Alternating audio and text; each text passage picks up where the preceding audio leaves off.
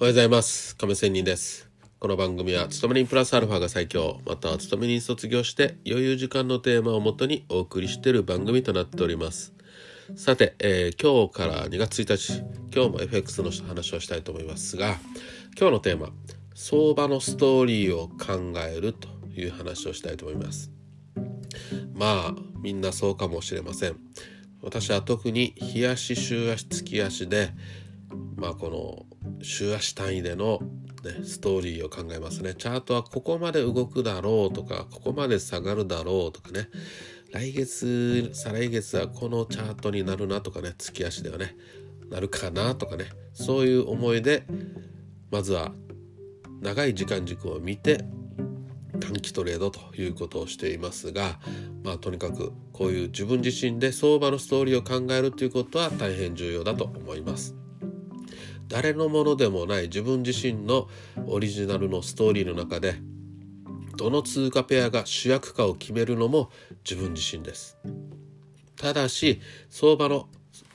えー、相場を構成するファクターっていうのは変化していきますのでその調整を怠るわけにはいけません。怠るえー、怠ってはいけないということね。どんどん自分の考えも変化させないといけません。そうやって試行錯誤していくうちに、まあ、矛盾を発見したりすることもありますね。全然違ってたじゃんとかね。ストーリーは自分自身で、まあ、矯正されていきますね。矯正しないといけないとも言います。こうした考えるという過程を踏むことで相場感は養われていくと思います。それが経験というものですね。積み重ね。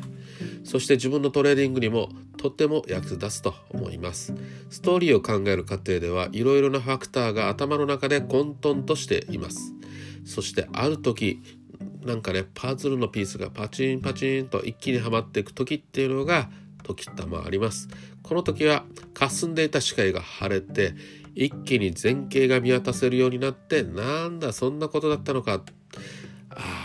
当たってたなとかねあ全然違ってたなとかね、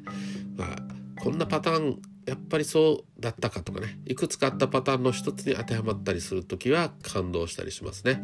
まあ、そのためにもいろいろなファクターを無視しないで、まあ、持っているっていうことは大事ですね。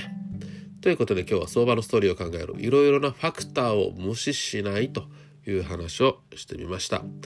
今日は短いこ短い話でしたけどこのストーリーね自分なりでっていうところが一番のみその話ですそれでは今日も良い一日を See you!